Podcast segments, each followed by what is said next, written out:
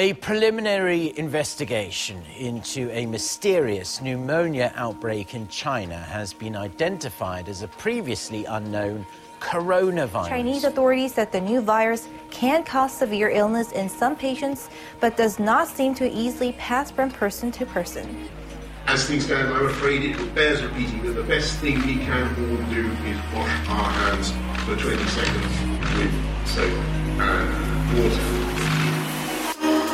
British Prime Minister Boris Johnson was admitted to a London hospital yesterday, 10 days after he was diagnosed with COVID-19. I've got to be clear, we've all got to be clear, this is the worst public health crisis for a generation. Some people compare it to seasonal flu. Alas, that is not right. Many more families, are going to lose loved ones before their time.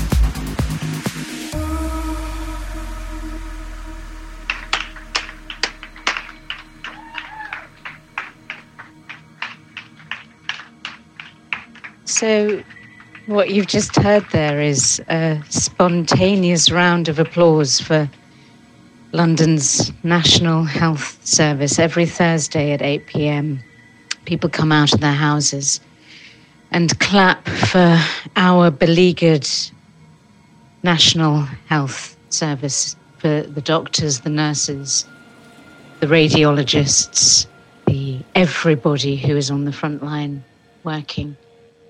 And it's such an incredible moment of community spirit. And it's just everyone who gets involved. Afterwards, we all message each other on our newly formed neighbourhood WhatsApp groups.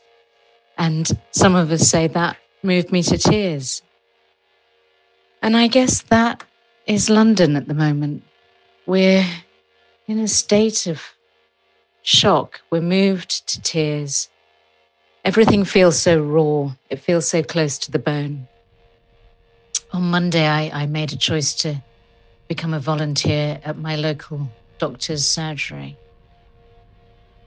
What I'm so amazed by is how this inversion has happened in our society, where the key workers who I'm allowed to walk the streets with, people who are frankly primarily on minimum wage, who are keeping our whole social fabric and social infrastructure together. And I don't know if a clap is enough. I don't know if what we're doing as a society is enough. And what I want to look forward to once we're beyond this initial phase is what can we do that radically recreates a system for the future? What gives me some hope is this sudden network I've created within my local community. Today, neighbours left biscuits and coffee and other things on the doorstep for me to take into the surgery. People are calling around to their elderly neighbours who they might not have connected before to see if they can pick up prescriptions. Change is out there, and there's a wave of humanity that's about to just break free. But for now, we're walking into the unknown.